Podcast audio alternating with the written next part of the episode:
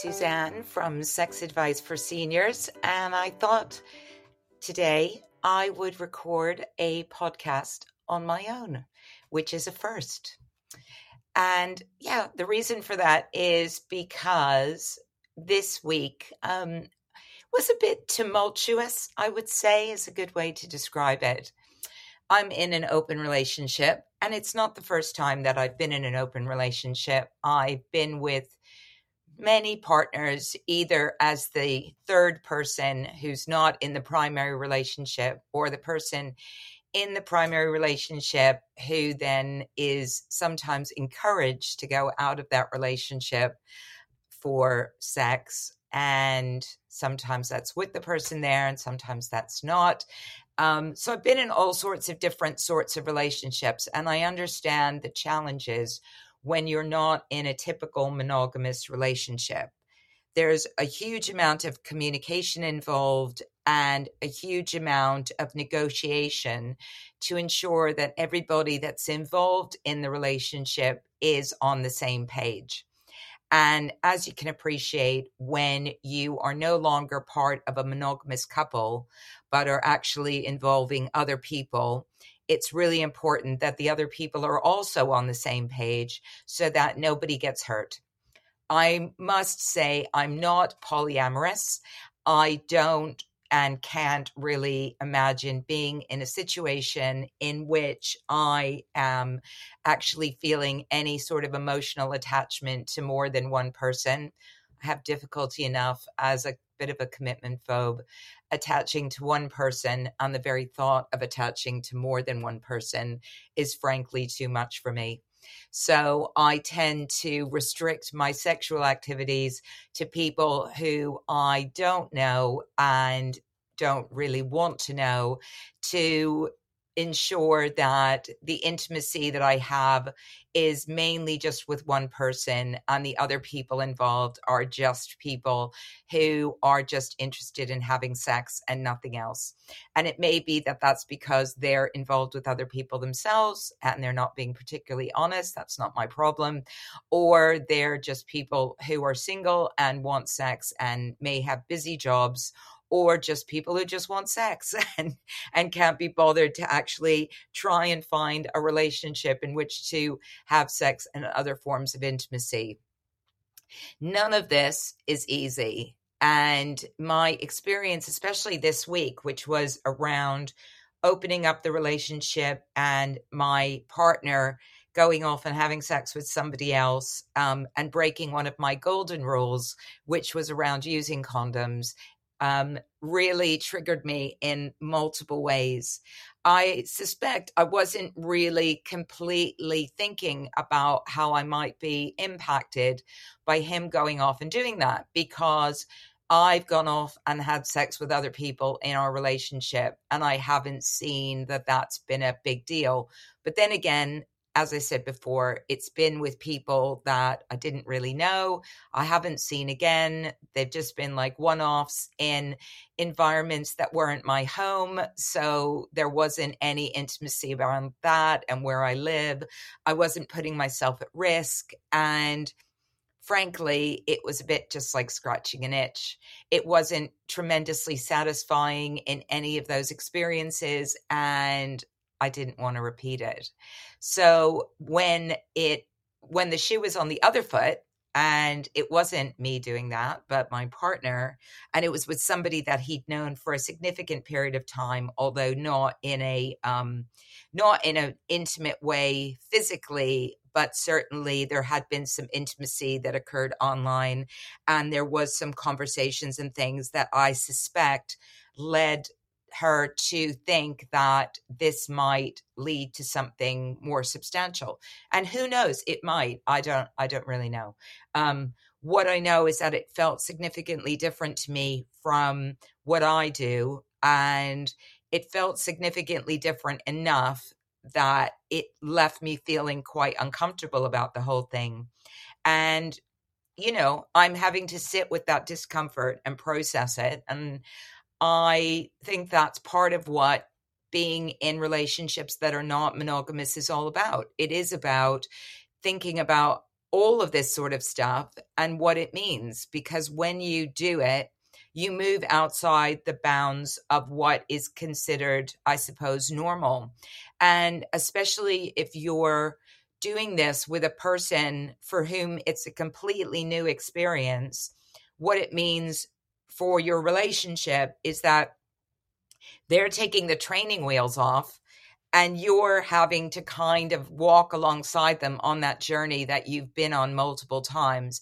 And you know that it's going to be a bit of a rocky road and it's probably going to bring up a lot of crap frankly and you have to deal with all of that if that's what you decide you want to do in the relationship i mean personally i think that having the um the talk about what your expectations are within your relationship is something that we all should be doing regardless of whether or not we're monogamous or or non-monogamous because let's face it everybody goes into a relationship with different expectations some people want to keep it fairly light and casual.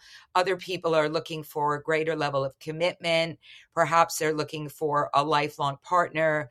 Perhaps they're looking for somebody that's going to take over in the role that their previous partner, wife, mother, whatever, um, did. Not their mother, but frankly, lots of older men, I think, are just looking for another mother.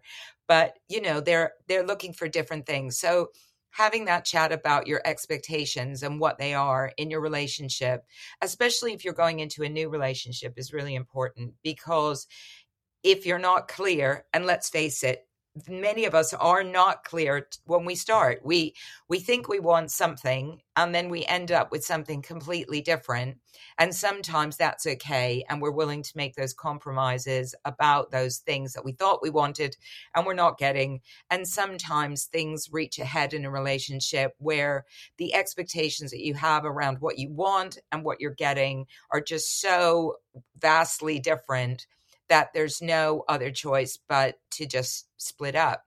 And I suspect that part of the opening up of the relationship is about seeing if there's some degree of compromise that you can make so that you get some of your needs met outside the relationship. And it doesn't have to be sexual. I mean, in my case, sometimes I like doing really nice things that I know my partner just can't afford to do. So, you know, sitting in a good seat in the theater or going to a very expensive restaurant or traveling someplace nice for a weekend or just doing, um, yeah, just doing kind of luxury things that I know are not really achievable because of their financial constraints. So, you know, sometimes the opening up isn't really about about sex. It's just about getting your needs met by other people who are happy to accompany you to those sorts of activities that your partner just isn't interested in. I mean, my mother, for instance, has a whole rota of people, not not men, but women that she attends loads of functions with because my father just isn't interested in that sort of stuff. And similarly, we can find all sorts of different relationships that meet our expectations that allow our primary relationship to remain intact. But when it comes to sex, of course, things get a little bit more challenging because sex in itself is so intimate. It it exposes you in a way, um, reveals your vulnerabilities, things about yourself that very few people other than your partner will know. And by revealing those things to another, you're letting them enter this intimate world that previously was restricted to just the two of you. And of course, when that happens, you you have to accept that um, somebody else aside from your primary partner is going to suddenly know things about your partner that only you previously knew or of course his or her previous partners.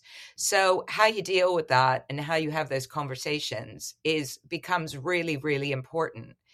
And in my experience some when you're when you're with a person who is not all of that experienced in this area of course, it's easy for them to overstep boundaries and not realize how significant those boundaries were because you've been down the road in previously and you know that for instance safety for me isn't just about safe sex. It's also about having a certain level of intimacy with your partner that the other person that is going to be having sex with your partner wasn't isn't able to have. So for me, and I know it's just a psychological thing, using condoms isn't just about making sure that we're all safe, but also about acknowledging that having unsafe sex or unprotected sex is just restricted to the one person that you're intimate with and not everybody else um, that has access um, to his dick. And I think I think that's a fair request myself. But, you know, I can understand that if you're a first timer with all of this kind of stuff, you might not understand the significance of that. Similarly, I don't have sex with my friends and or anybody that's related to my friends. I don't have sex within the inner circle that is my friends because I don't want to share that intimacy with other people that I'm going to potentially meet at a party.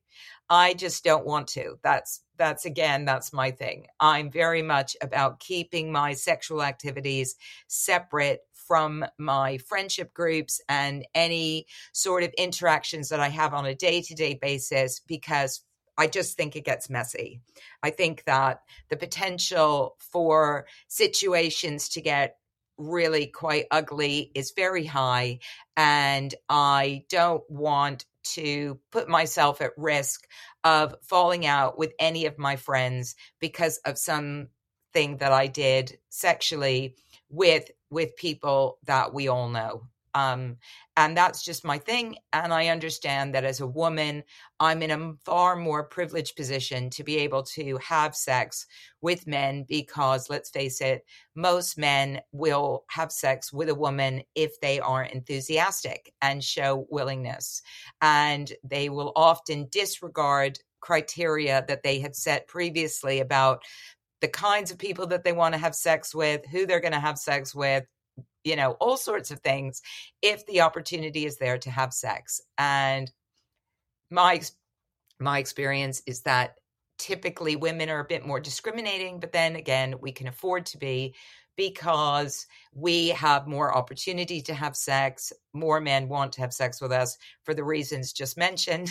And we can just pick and choose who we want to have sex with. So if we don't want to have sex with anybody that we know, it's pretty easy to find somebody that will have sex with us. And that makes the whole situation for me much easier when you're, yeah, when you're involving others that are known by, you know, friends, then the whole thing just becomes a lot more complex. And for me, of course, it it also just brings up a lot of just a lot of stuff that I didn't that I didn't expect to feel, which is around, you know, around around having this level of intimacy with people that you've known for quite a while. Um, again, what their expectation is around all of this and how you manage all of that. Because I want to keep my life as kind of stress and drama free as possible.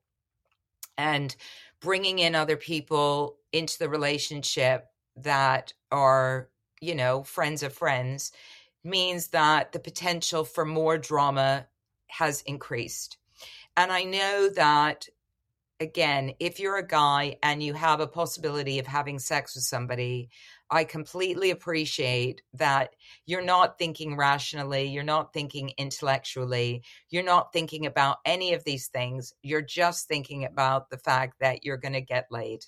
And I have to respect a man as well that I'm in a relationship with if he shares with me, um, you know, and is honest about what's happened, because I think at least I'm owed that.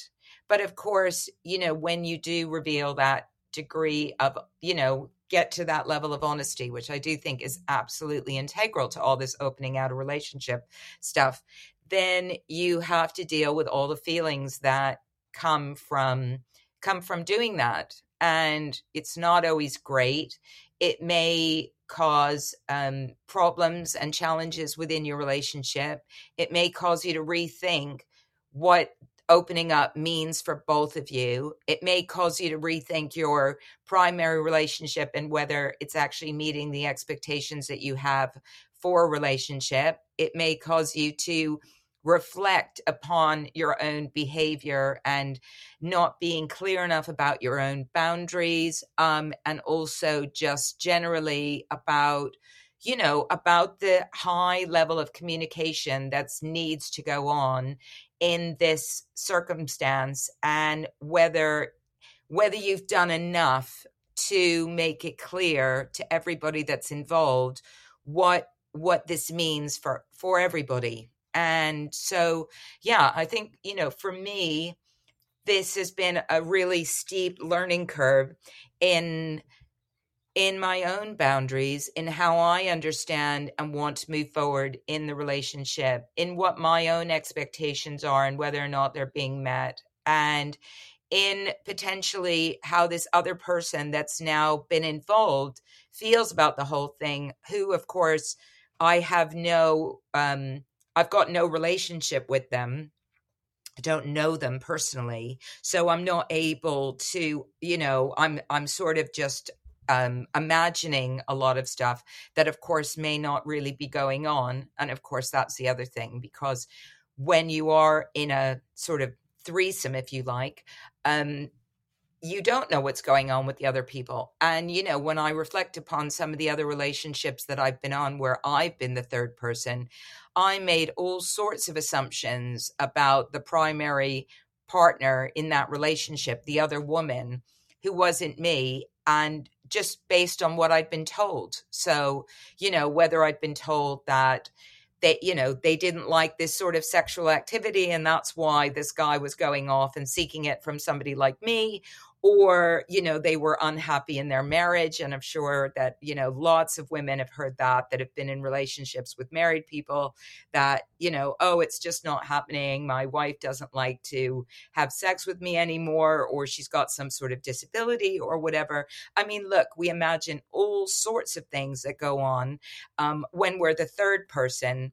But of course when you're the person in the primary relationship all of that stuff becomes very real because you are aware of this other person. You are aware of this stuff that's happened.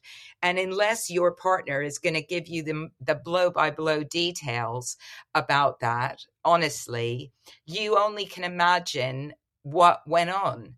And of course, your imagination goes to, you know, to some some dark places sometimes around all of that with when it comes to you know your partner having sex with other people so you know in my situation this the sex that i have had with other people as i've said before has been really on a scale of 1 to 10 about a 3 and that's being and that's get, being generous in how I've viewed it. I haven't I haven't met anybody while we've been together that I would see again, that I have any feelings about, and that, you know, that I've wanted to um, re engage with in any way. So it's just been this sort of one off thing. They haven't known anybody. They haven't, you know, they haven't, like I said before, been part of my friendship circle. So it hasn't really affected our relationship very much because it's been so inconsequential. But in this particular situation, I don't know, it just feels more consequential. And yeah, for me, I'm using this little podcast as an opportunity to for my own self reflection and my own therapy and my own acknowledgement that none of this stuff is particularly easy. And if I want to be the liberated and free thinking and non monogamous person that I think I want to be, then I have to deal with it and I have to reflect upon it and I have to communicate my own you know feelings around all of this kind of stuff because it's it's not that easy. And yeah. And I think for a lot of people that may be contemplating this, opening up of the relationship or have any experience of it, I'm really keen to hear your thoughts. Because, you know, like I said, I'm not poly. I don't do the multiple lovers thing. I don't want to fall in love with more than one person.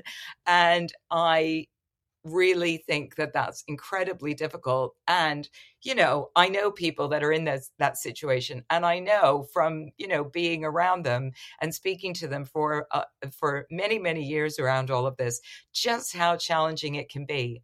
But even when you just want to be in a non-monogamous relationship you know ethical non-monogamy is a big term at the moment around all of this it does take a lot of work. It takes a lot of communication. It takes a lot of talking through things. It takes a lot of acknowledgement of one's own deficiencies and around the amount of time it takes to process some of the stuff that goes on when when one or the other person within the relationship steps outside of the monogamous relationship that you've kind of you've kind of had but ne- but with the you know with the freedom to do to do other stuff. So it does take you know it takes a lot of effort and yeah, it takes a lot of talking and just takes a lot of thinking about how you move forward when some of the trust that you've had between each other has been broken and you have to then figure out how it's going to be repaired and also how this other person that's now involved is going to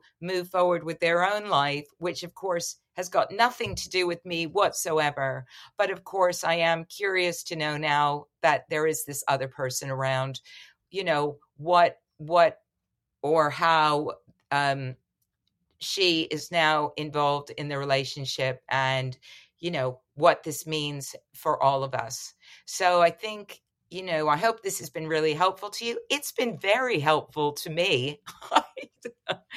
I really like talking about this to myself because, yeah, it just gets a lot of stuff off my chest. And I know that there's a lot of people out there who probably think this is a very brave thing to do or would never even contemplate doing this sort of thing.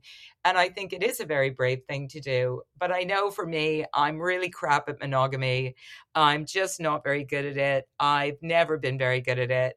And so I have to swallow the bitter pill, which is that if I'm with somebody that is also not very good at it, um, we have to work out how between the two of us we get our expectations and our needs met while not upsetting, hurting, or disappointing each other. So that's it from me a little bit of a shorter episode this time, but I'm curious to hear your thoughts because I suspect that many people have thoughts or have some um, questions around all of this and around how you make it work or not. I would love to hear how you think about it because I think it's, you know, it's an endlessly interesting conversation. And one of the things, of course, about being older is that without having kids anymore around in the house, without the need to procreate, we are able to design relationships now in the way that we want. And they don't have to fall back on the kind of familiar traditional relationships that many of us have had, whether it's, you know, having kids, bringing them up, being in, in mono- long term monogamous relationships. We don't have to do any of that stuff anymore. But if we choose to do things that aren't that, then we have to acknowledge that there's going to it's going to be a bit of a rocky road because we're going to be learning something new. We're going to be learning something new about how we actually manage these sorts of more complex relationships and also how we deal with the emotional fallout that sometimes comes from being in these non-traditional relationships where you're having to set rules because the rules aren't inherently set. And um, and how you do that between yourselves and be clear about them so that the other person understands what these rules mean and how important they are to you. Um, and that's you know for me that is that's the biggie the big lesson that i learned is that you know rules are important to me. And if you break them then you know you really have to work hard to come back from that and to move forward in your relationship if that's what you want to do. So, goodbye and see you next week for another episode of Sex Advice for Seniors.